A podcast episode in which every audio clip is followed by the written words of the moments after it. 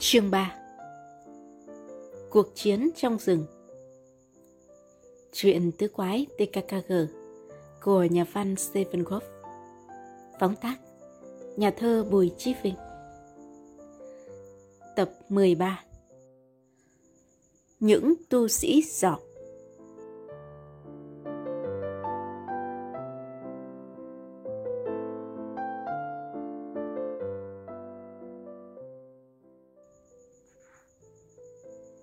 đến hẹn lại đi. Tư quái xong ruổi bốn chiến mã trên con đường mòn. Tròn vo mơ màng ngó mặt trời lặn, chép miệng. Ồ, con Oscar, bị cô chủ quên lãng rồi sao? Công chúa trả miếng ngay tức khắc. Ờ, ờ, con chó vừa ngủ vừa ngáy giống hệt bạn nên mình không nỡ đánh thức. Tròn vo khoái chí. Đối với nó, cú đá móc của công chúa đâu có hề hấn gì nó còn hùa theo. Ờ hả? Chắc nó cũng mệt như mình, mà nó có nằm mơ như mình không nhỉ? Tặc xăng tham gia cuộc đấu khẩu. Chắc là có, nhưng con Oscar thì nằm mơ thấy một cục xương bự, còn mày thì nằm mơ thấy một núi kẹo sô-cô-la. Gabi cười khúc khích. Cô bé dáng chạy so kè với tặc răng để hỏi. Thế còn đại ca, đôi khi bạn cũng mơ thấy người chứ? Ờ, đôi khi. Nghe giọng Gabi, tắc Sang đoán ngay được cô bé đang muốn biết điều gì và hắn lập tức cảnh giác. Bạn hay mơ thấy ai vậy? Tắc Sang nghĩ thầm. Mơ thấy bạn, Gabi ạ. Buồn cười vậy, nhưng còn khuya tôi mới nói cho bạn nghe điều đó. Để Kha và Tròn Vo nghe thấy, thì cười đến ngã lăn khỏi xe mất. Còn bạn thì có cớ để mà tra khảo vạn vẹo khiến tôi chỉ còn nước độn thổ về quê. Và hắn tỉnh queo. Mình thấy Oscar. Công chúa kêu lên. Cái gì? Không khi nào thấy mình sao? Thấy, thấy, nhưng chỉ lúc nào bạn cho Oscar ăn thôi. Lạy chúa, cũng may trời đã nhá nhem, nên không ai biết công chúa đang đỏ mặt. Nào, phút giải lao như thế cũng đã đủ. Giao huyệt của bọn tu sĩ giỏm đang thấp thoáng trước mặt. Từ quái biết khá rõ căn nhà này. Tiền thân nó đã trải qua vài đời chủ, trong đó có gia đình của thằng Petra Lemberger, học sinh ngoại trú lớp 10A. Con đường đầy ổ gà khiến chúng đạp chậm lại. Một chiếc xe hơi từ hướng thành phố phóng tới quá nhanh. Phải đến gần sát tứ quái, người lái xe mới hãm phanh – rồi vượt lên trước chúng. Người tài xế giặt mình trên vô lăng chiếc Ford màu đỏ, không hề nhìn lũ trẻ. Mặt ông ta đỏ bừng, vẻ giận dữ. Gabi kêu lên thàng thốt. Trời đất, ông Willman. Tặc sang ngoái đầu.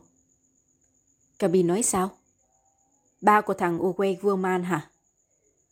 Ừ, ông ta là chủ một nhà hàng. Thỉnh thoảng gia đình mình có dùng cơm ở tiệm ông ấy nhưng hình như thái độ của ông ta bữa nay kỳ cục lắm, cứ như sắp sửa giết người. Tắc răng hiểu ngay vấn đề, hắn lầm bầm. Thôi đúng rồi, ông ta đến đây với ý định trả thù bọn tu sĩ khất thực. Kho máy tính nhướng mày. Ông ta cũng chọn mục tiêu giống hệt mình ư? Giống nhưng mà khác. Mày hiểu chưa? Wellman sẽ quậy nát tụi tu sĩ vì cho rằng tụi nó đã bắt cóc con trai ông sang Tunisian, trong khi chúng ta chỉ có mục đích thám thính. Thôi, ta phóng xe theo đây, để xem chuyện gì sẽ xảy ra. Tới nơi, các bạn cứ tạm lánh nghe. Tặc răng lao như mũi tên bật khỏi dây cung. Trong chớp nhoáng, hắn đã bò ra các chiến hữu. Bóng mắt trùm lên hắn, và hắn nghe tiếng chim hót và tiếng động cơ phía trước gì gì Tòa biệt thự cổ kính, nhưng bể thế đến mức người ta có thể ước đoán tối thiểu cũng phải 15 phòng. Đường lên cửa chính là những bậc tam cấp rộng bằng đá. Phía sau là những cây thông chót vót khá rộng, xen nhiều bụi cây thấp. Tặc xăng thắng xe cách hai chiếc xe hơi chừng một tầm đá ném. Hắn ngó thấy ngoài chiếc phọt đỏ của Whiteman là một chiếc xe VW cũ kỹ. Whiteman đang ba chân bốn cẳng chạy sồng sộc vào trong tòa nhà. Khẩu súng săn trên tay ông ta không ngừng vung vẩy như sắp nhà đạn. Ông ta đã lao thẳng lên bậc tam cấp và xô cửa. Không một chút do dự, tặc răng phóng xe ảo ảo, cổ họng hắn khô queo. Lạy chúa, ông ta điên mất rồi. Cầu cho đừng xảy ra điều gì bất hạnh. Tặc răng quăng xe đạp, nhảy từng bước dài qua cửa để lọt vào một gian sảnh. Cuối sảnh là một lò sưởi bỏ không, chất đầy đồ đạc đáng bán ve chai. Hắn hoàng hồn liếc quanh quất. Ông Whiteman ở đâu? Hắn chỉ mới nghĩ đến đó thì tiếng nói lồng lộn của ông ta đã bay ra từ sau hai cánh cửa mở bên tay trái. Ông ta giận dữ, gầm lên. Quần lừa đảo, đồ cháy giận. Con trai tao đâu? Tụi mày đã làm gì con trai tao hả? Nó đâu rồi? Tao sẽ liều mạng với. Ông ta không nói tiếp được nữa. Câu nói của Whiteman bị cắt đứt bởi tiếng thét đau đớn. Sau đó là tiếng tấm thân nặng nề đổ phịch xuống sàn gỗ. Khẩu súng rơi xuống nền, phủ họa thêm một tiếng cạch. Tặc xăng cảm thấy nhói tim. Hắn rón rén mò lại ngách cửa quan sát bằng một mắt. Nào, trong một căn phòng dài có một chiếc bàn và hơn hai chục chiếc ghế. Ông Whiteman đang nằm sấp như người chết. Hai thằng tu sĩ khất thực đứng cách phần gáy của ông chỉ vài bước chân. Thằng thứ ba mới là sát thủ. Trên tay nó lùng lẳng một cái chùy bằng cao su to tướng và nặng nề. Nó đung đưa cái chùy và hất hàm. Bồi cho lão thêm một cú nữa chứ. Khỏi, mình chơi trò khác. Thằng vừa trả lời, có bộ mặt của một con bò mộng. Gã cỡ 25 tuổi, to bự, đôi chọc lóc, khoác áo trùng màu xanh của giáo phái. Hai con mắt gã thụt sâu như bị diều khoét mắt. Còn thằng đứng im thì cao như cây trà đực, khuôn mặt trót giống hệt chuột trù, điểm xuyết cặp môi mỏng dính như một cái dấu vạch ngang. Tướng tá thiếu dinh dưỡng của gã lại càng tệ hại hơn với chồng con người trắng dã của loài cá. Thằng mắt cá cười cười ngó mặt thằng bò mộng. Mày tính sao hả? Sao qua? Sao qua nghiêm trang. Tao sẽ cho lão già lẫn cảnh sát vào trong. Lão sẽ lê tấm thân vô tủ mục xương. Tuyệt đấy. Thằng Sawa quấy cúi xuống lượm khẩu súng. Gã cười ha hà, chĩa vào bức tường đối diện bóp cỏ. Cách. Ồ, súng đấy có đạn. Gã xăm soi ổ đạn, rồi phun một bãi nước bọt. Mẹ, lão già này thuộc loại miệng hùm gan sứa. Chẳng lẽ nào hùng hổ vô đây chỉ để hù tụi mình à? Thằng mắt cá bực bội. Ai cho phép lão hù? Hay là ta cho lão một chùy nữa? Nói rồi gã quỳ xuống bên hình hài bất động của White Man, khiến tặc răng nín thở. Đồ đê tiện, đánh một người đang bất tỉnh. Nếu thế thì chúng mày phải bước qua xác của tao. Cũng may là gã chỉ lục soát các túi áo của ông ta. Nếu không thì tặc răng bắt buộc phải lộ mặt. Giọng thằng sao qua oang oang. Mày mò mẫm cái gì vậy thì bà? Tao đoán là lão già giấu đạn trong túi áo. À, nó đây rồi. Thì bà lôi từ túi áo ngoài của White Man ra đống đạn màu đồng sáng loáng trong khi thằng Sawa tự nhiên kẹp khẩu súng vô nách. Hai tay đưa lên bưng mặt. Tặc răng chưa hiểu biến cố gì đã xảy ra với gã thì thằng cầm chùy hỏi. Lại đau nữa hả? Sawa lau bầu. Mẹ kiếp, tao muốn điên lên vì cái răng chó đẻ này. Chắc tao phải kiếm một thằng nha sĩ gấp. Gã lấy mấy viên đạn và lại chĩa vào tường bóp cỏ. Tiếng đạn bay chiếu chiếu khiến những mảnh gỗ ốp tường văng tung tóe. Cả bọn chưa kể cả tặc xăng bịt tay lại, nhất là phát thứ hai thằng Sawa qua bắn, khiến tường thùng một lỗ khá to. Sawa qua cầm cừ.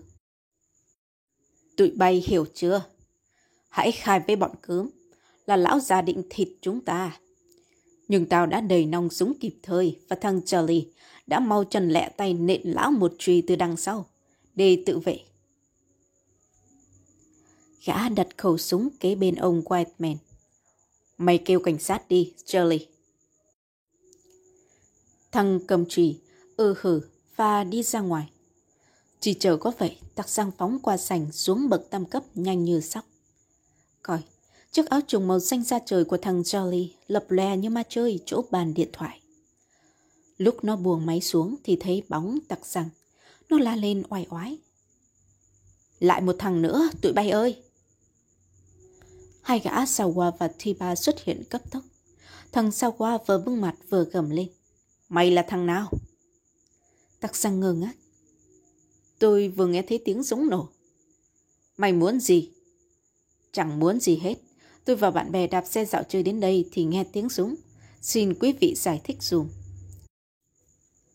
Sawa hét lên ẩm ý. Cút ngay, tụi tao không có thì giờ. Thì bà chỉ tay về phía trước. Bạn bè của nó đằng kia kìa. Tắc xăng quay lại. Chà, tròn vo, máy tính và Gabi đang loay hoay chưa biết phải hành động thế nào nơi khoảng sân trước rộng rãi. Hắn không muốn các chiến hữu phải lo sốt vó, và lại cuộc thám thính vừa qua coi như đã đạt chỉ tiêu. Hắn nói thật nhẹ nhàng. Đúng là các bạn của tôi đó. Không dám làm phiền các vị nữa. Xin chào. Hắn nhảy lên yên xe giữa cái nhìn ăn tươi nuốt sống của lũ tu sĩ. Bốn quái mở cuộc hội đàm ngay sau những thân cây chẳng chịt. Rừng cây bao bọc chúng. Công chúa phát biểu đầu tiên. Tụi mình nghe tiếng súng nổ, ai cũng lo cho bạn. Cô bé không nói tiếp nữa, nhưng cặp mắt xanh biếc đã nói lên tất cả. Tắc sang nhìn xuống đất để tránh đỏ mặt. Hắn kể nhanh vụ việc, giọng hắn bùi ngùi. Chúng ta không thể giúp đỡ gì ông Whiteman được nữa. Ông ta chắc chắn bị chấn thương sọ não. Chỉ có bác sĩ mới cứu được ông ấy. Tụi khất thực đã dựng một vở kịch khá hoàn hảo để đối đầu với cảnh sát. Công chúa thở dài. Hay, cũng may là thằng Akrup và Compali vẫn chưa về. Nếu không... Ừ, hy vọng cảnh sát chưa thả chúng. Nếu không mình sẽ bị lộ tung tích. Cả đám ngồi chờ đợi bên đường. Gabi mặc thêm áo len, hơi thấm mệt. Cô bé ngả đầu vào vai tặc xăng. Tròn vò huyết kho. Nhưng không phải để lưu ý cảnh tượng ấy, mà chỉ cho Kha xem một chú sóc lông ngực trắng, hai mắt lóng lánh đang leo dọc cây thông. Tặc răng ngồi bất động, mái tóc của Gabi thoang thoảng mùi táo thơm. Một lọn tóc khẽ cù vào cổ hắn. Mong sao cảnh sát khoan hãy tới, tặc rằng nghĩ. Giấc mộng bùng bềnh trong trí hắn rồi cũng đến lúc tan biến. Tiếng còi xe cảnh sát đã hụ lên. Hai chiếc xe đang rẽ vào phố. Đèn pha loang loáng suốt cánh rừng. Tiểu quái đứng bật dậy. Một xe tuần tra và một xe cứu thương. Khi đám trẻ tới khoảng sân trước biệt thự thì hai chiếc xe đã đậu lù lù. Qua cánh cửa để mở, hắt ra ánh đèn vàng vọt từ sảnh. Tặc sang thấy ba tên tu sĩ khất thực đang múa chân múa tay trước hai viên cảnh sát. Coi, thằng đều cáng thì ba làm như vừa trải qua một cơn động kinh. Bộ mặt xanh tái của nó run bần bật. Có lẽ nó đang chứng minh rằng nó và thằng sao Hoa vừa thoát chết ra sao. Còn hai thằng ác ôn kia thì minh họa đủ kiểu khiến chiếc áo trùng xanh cứ bay lên phần phật. Tặc sang nói nhỏ. Các bạn chờ ngoài thềm, mình tôi vô được rồi. Hắn ung dung bước vào sảnh trong lúc thi bà, còn ba hoe trích trẻ. Thưa, các vết đạn mà quý ông đã thấy lão... Tên tu sĩ chợt im bặt vì sừng sốt. Thằng sau hoa cũng há hốc mồm sưng tấy. Tặc răng lên tiếng với hai viên cảnh sát. Chào hai anh, em là Peter Caston, học sinh trường nội trú. Em có chuyện muốn trình bày. Người cảnh sát trẻ tuổi gật đầu. Có chuyện gì vậy chú em? Chuyện về một màn kịch khó thuyết phục được ai của đám côn đồ này mà em là nhân chứng từ đầu đến cuối. Hả? Bà gã tu sĩ đưa mắt nhìn nhau. Đúng lúc đó, ông Whiteman cũng đã được hai nhân viên y tế cáng ra phòng lớn. Mắt ông ta mở to, ngó vào khoảng không như vô hồn. Vị bác sĩ đeo túi cứu thương nói nặng nhọc. Ông ta rất yếu, Ông ta không còn nhớ những gì đã xảy ra. Chúng tôi phải đưa ông ấy về bệnh viện cấp để kiểm tra sọ não. Hẹn gặp lại sau. Khi họ đã ra khỏi cửa, viên cảnh sát liền trở lại vấn đề với tặc rằng: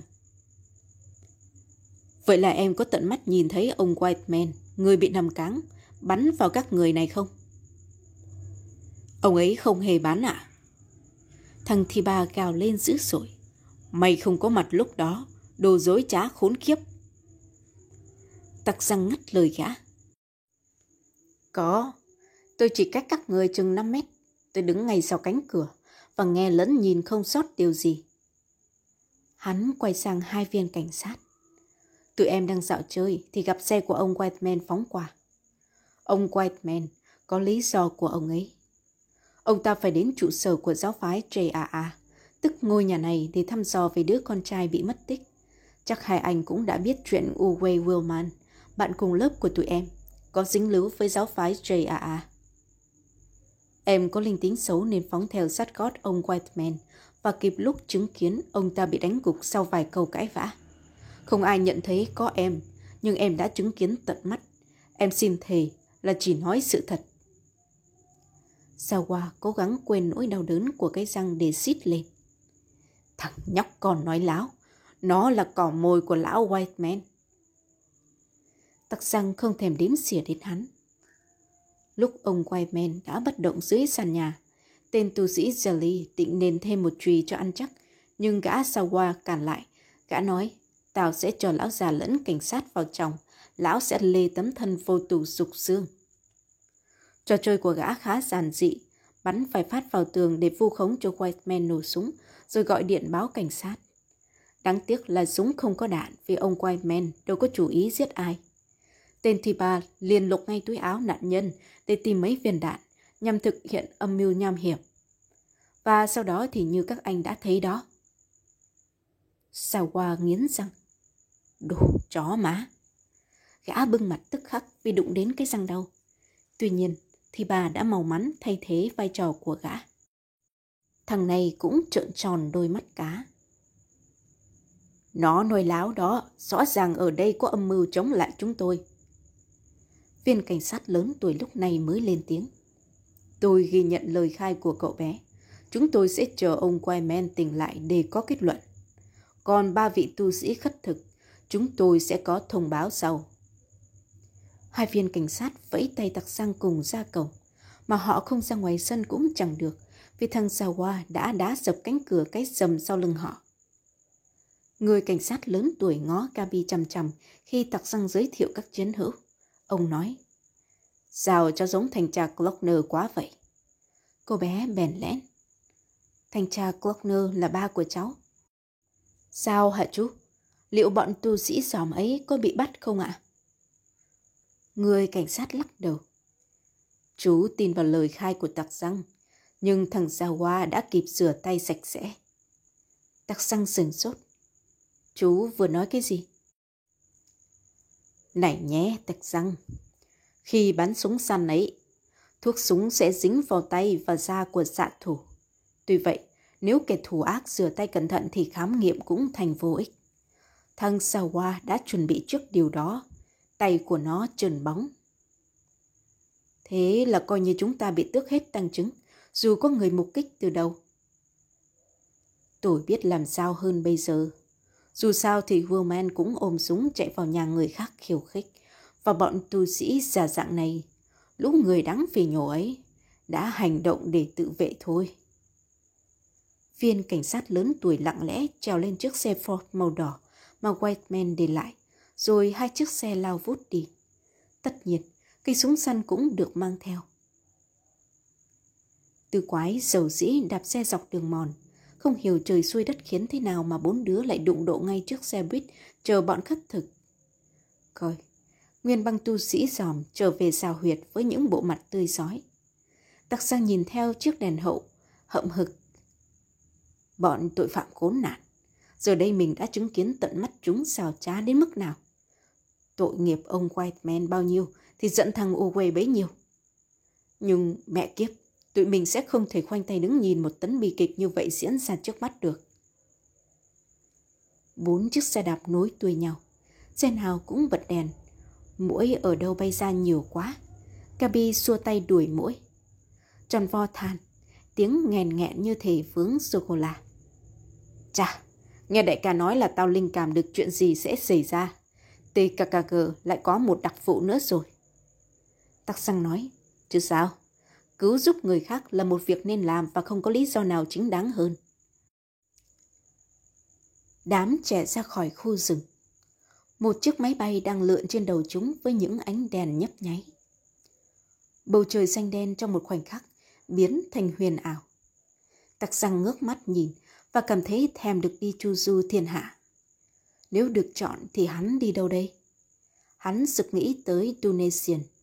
Ồ, đó chính là nơi hắn muốn tới. Với những nhu cầu nóng hổi, đám tù sĩ khất thực và Uwe Wilman đang chìm nghềm ở đó. Mà tại sao lại không được nhỉ?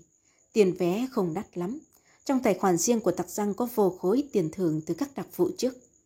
Tất nhiên, việc quản lý tài khoản tạm thời được giao cho mẹ hắn theo luật pháp quy định. Nhưng rút ra chỉ một ít thì chắc cũng được. Nhưng hắn cũng chưa theo đuổi tiếp ý đồ này.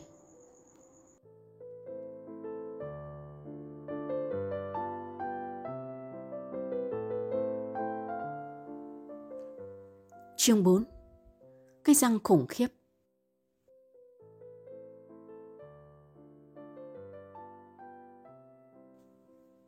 Charlie đứng vướng đường Sawa khi tên này vội đi vào bếp. Ben ăn một cái đá vào đít ngã chuối. Vai bị hút vào tường, mông chắc còn bầm tím vài ngày nữa.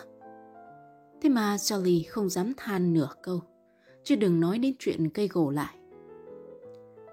Sawa cùng với Thiba được phong vào hàng giám thị trong đám tù sĩ khất thực.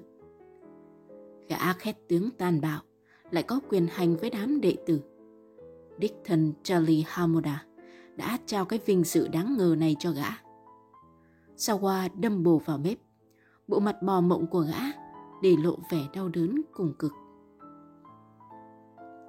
Chiếc răng đầu hành hạ gã ghê gớm. Gã hớp một ngụm trà đặc để nguội, xúc miệng sòng sọc rồi nhổ tẹt vào bồn rửa. Thế mà chẳng đỡ đau tí nào. Gã gầm lên. Giờ thì tao mặc mẹ tất cả. Tao sẽ đến nhà sĩ trong ngày hôm nay. Đám tu sĩ mới từ xe buýt đổ bộ về rào huyệt đang cáo kỉnh vì bữa ăn Sally nấu nuốt không trôi. Thế vậy đều run cầm cập. Có thằng hoàng sợ để rớt cả phần ăn tối xuống đất. Chứ sao, cơn thịnh nộ của Sawa đâu phải là trò đùa. Hung thần mà nhức răng thì cũng tương đương như trái đất bị địa chấn. Sawa rít lên. Charlie, đưa tao cuốn danh bạ điện thoại. Mười giây sau, Charlie đã có mặt với cuốn danh bạ điện thoại trong tay. Mày kiếm trong đó một thằng nha sĩ cho tao. Nói rằng tao là bệnh nhân đặc biệt. Bao nhiêu tiền cũng được. Charlie gật đầu. Nhưng tôi không biết nha sĩ nào cả. Tao cũng vậy. Hãy tìm đi, đồ con bò. Jelly còn rúm người. Phải mất hơn 10 phút, nó mới nhận ra rằng các nha sĩ trong thành phố, danh sách được lập trong một cuốn danh bạ điện thoại chuyên ngành khác. Nó sung sướng hét lớn. Có một gã tên là Sebastian Reyes. Thời gian biểu của ông ta ở phòng khám là 19 giờ mới nghỉ. Cái hàm trái của Sawa lúc này cũng đã sưng vèo lên. Gã gừ gừ. Mày phun liền cho gã ta. Charlie lao đến máy điện thoại và báo cáo sau khi hoàn thành mệnh lệnh. Bác sĩ Race vẫn còn ở phòng khám. Số 2, phố Wilhelmy. Tôi đã nói tên anh là Zawa, thuộc giáo phái JAA. Vậy là ông ta hiểu vấn đề. Ông ta dặn anh lại ngay và cứ ngồi trong phòng chờ. Các cô giúp việc của ông ta đã nghỉ. Sawa ngưng chửi rủa. Gã lừ lừ đi từng bước lên trên gác. Căn phòng dành cho gã và thi bà có một cái két chứa rất nhiều tiền cả lũ kiếm được. Chỉ mình gã và thì bà biết được mã số mở két. sau Sawa bốc một mớ tiền giấy nhét đầy trong túi chiếc áo trùng xanh và vội vã ra khỏi nhà. Gã trèo lên chiếc xe buýt con, văng tục, nổ máy và cho xe chạy. Thằng Charlie bình thường ngu như bò, nhưng lần này thế nào lại vớ được đúng bác sĩ Race là người gã đang cần. Người gã đang cần ư. Gã giám thị của JAA đã lầm to. Charlie không thể chọn ai tệ hại hơn cho gã được nữa. Vì đúng vào thời điểm này, máy điện thoại đặt trên bàn viết trong phòng khám của bác sĩ Race đổ chuông. Vị nha sĩ cao lớn tuổi chừng 45 bật dậy, nói với một bệnh nhân đang ngồi trong ghế chữa răng. Xin ông cứ há miệng ra như vậy. Khi cầm máy lên, Chris mới ngỡ ngàng. Tiếng người phụ nữ bên đầu dây kia nghe nghẹn ngào. Ôi, anh Spartian Race đấy phải không? Tôi vừa từ bệnh viện về. Anh Herbert đang hôn mê vì chấn thương sọ não. Anh đã bị bọn tu sĩ khất thực đánh gục. Trời đất, chả lẽ lại như vậy sao chị Inger? Ông nhận ra ngay giọng của Inter Whiteman. Herbert Whiteman là bạn của ông từ thuở ấu thơ. Tình bạn ấy đã bền vững qua suốt bấy nhiêu năm và chắc chắn sẽ kéo dài suốt cuộc đời của họ. Hai người vợ của họ cũng đã rất cuốn quýt nhau. Giọng người phụ nữ tức tưởi. Anh Herbert đã mất trí. Hôm nay anh ấy xách súng săn lái chiếc Ford đi tìm cháu Wu Wei ở giao huyệt bọn giáo phái JAA. Khẩu súng săn không nạp đạn nhưng chắc chắn anh ấy đã đe dọa chúng. Và chúng đã đánh gục anh ấy. Cảnh sát đã báo rằng anh đã bị tấn công bằng truy và phải nằm bệnh viện hàng tháng. Trời ơi, sao tôi lại khổ thế này? Con trai thì mất tích, chồng thì sống dở chết dở. Người đàn bà út ức. Cả ba đứa đã tấn công anh ấy. Một thằng là Jelly, một thằng là Tiba, còn thằng nữa là Sawa. Sau đó chúng còn... Bác sĩ Race giật thót mình như bị điện giật. Ông cắt ngang lời ba bạn. Sao? Chị vừa nói gì? Có một đứa tên là Sawa à? Đúng, thằng ác ôn này đã âm mưu bắn đạn thật vào tường rồi chút tội cho anh ấy. Cũng may là có một học sinh trường nội trú chứng kiến đầu đuôi kể lại sự thật trước cảnh sát. Chà, Sawa. Thằng Sawa. Anh lầm bầm cái gì vậy hả, Grace? Ồ, không có gì. Lát nữa tôi sẽ phone cho chị. Tạm biệt Incher. Tôi còn bệnh nhân ở trong phòng.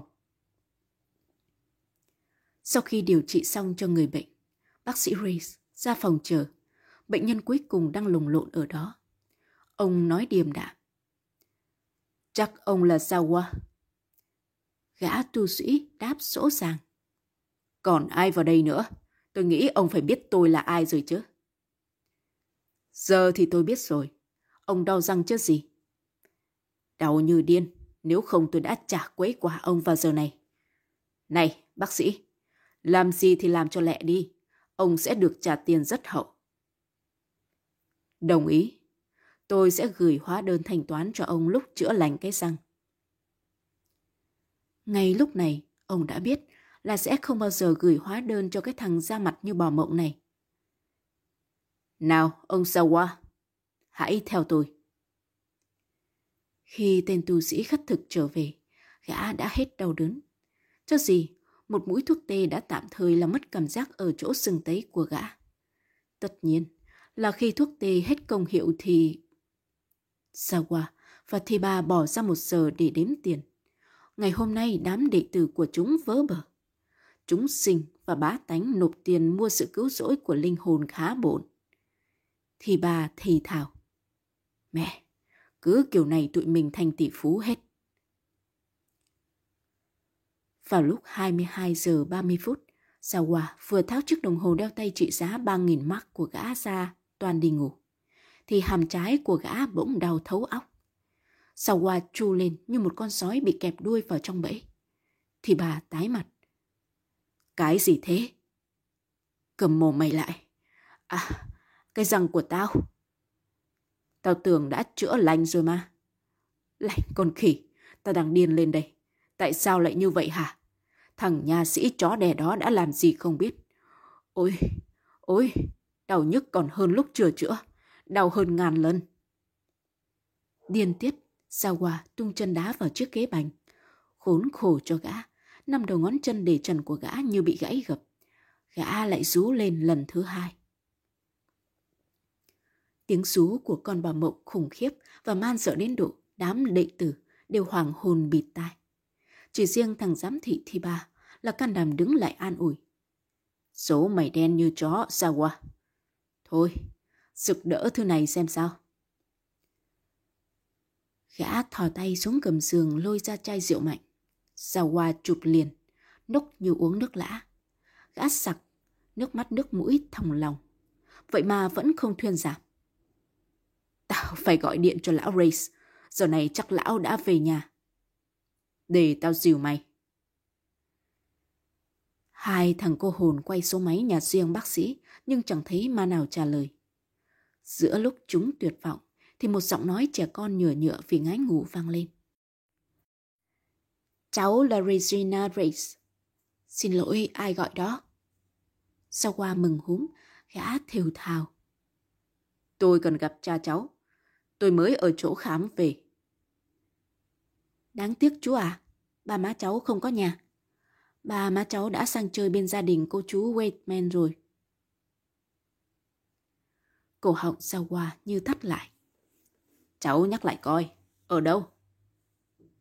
Ở nhà cô chú Whiteman Cơn đau răng của Sawa trong 3 giây biến mất. Có phải ông chủ nhà hàng tên Herbert Whiteman không? Ông ta có một thằng con tên là Uwe. Cô bé Regina ngáp dài. Đúng, cháu buồn ngủ quá. Chú có cần cháu đọc số điện thoại nhà chú Whiteman không ạ? À? Khoan ngủ đã, Regina. Hai gia đình quen nhau kiểu nào? Trời ạ, à, chú hỏi gì kỳ vậy? bà má cháu quen nhà White man từ xưa. Sawa bỗng dịu dàng hơn bao giờ hết. Cảm ơn cháu nhỏ. Chúc cháu ngủ ngon. Sawa gác máy. Gã quay lại nhìn thì bà cầm cừ. Thằng giám thị ốm nhom này dương con mắt cá chết lên sừng sốt. Con mắt gã làm như bật ra âm thanh. Gã nói. Quả là số trời khi không mày chui xuống dưới mũi khoan răng của lão. Chắc chắn lão đã biết tổng tụi mình hạ thằng ra Whiteman nên nhân cơ hội này chơi mày. Lão đã nhồi vào đó. Thuốc độc, mày nghe chưa thi ba? Lão trả thù cho Whiteman. Mẹ kiếp, bây giờ tính sao? Không thể làm thịt lão nhà sĩ đó trong đêm hôm khuya khoát thế này được. Mày uống đỡ một chai nữa vậy. Hai thằng lại gọi điện đến cả tá nhà sĩ nhưng chỉ có một máy trả lời tự động rằng phải 9 giờ sáng mai mới bắt đầu khám. Mặt mày sao qua méo dịch, trong nhà không có một viên thuốc giảm đau. Gã lồng lộn chạy như hóa rồ. Luật lệ của giáo phái cấm uống rượu, nhưng Sawa và Thiba có xá gì? Sawa cố dùng rượu để làm tê diệt cảm giác đau đớn. Đến tàng sáng thì gã đã đứng không vững nữa. Gã hệt như vừa ở dưới mồ chui lên, ngó mà phát tởm.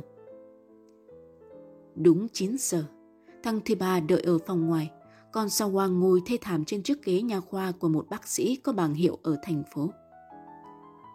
Sau mũi thuốc tê đầu tiên, vị nha sĩ gỡ mối hàn cũ, lấy lại được dược chất trong răng da, ngửi và kinh ngạc. Hừm, thứ thuốc này đã chứng minh tay nghề giòm của đồng nghiệp tôi. Nó không độc và hoàn toàn vô hại đối với cơ thể. Nhưng đối với thần kinh sống thì nó hành hạ khủng khiếp đó. Có phải anh đã đau đớn suốt đêm? Sao Hoa vẫn run cầm cập. Ôi, trên đời ai cũng có một lần bị nhầm. Môi gã run, nhưng mắt gã đanh lại. Đố vị nhà sĩ kia biết gã đang nghĩ điều gì.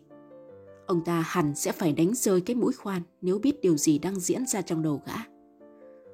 Nó vượt xa điều bác sĩ Race dám làm với gã.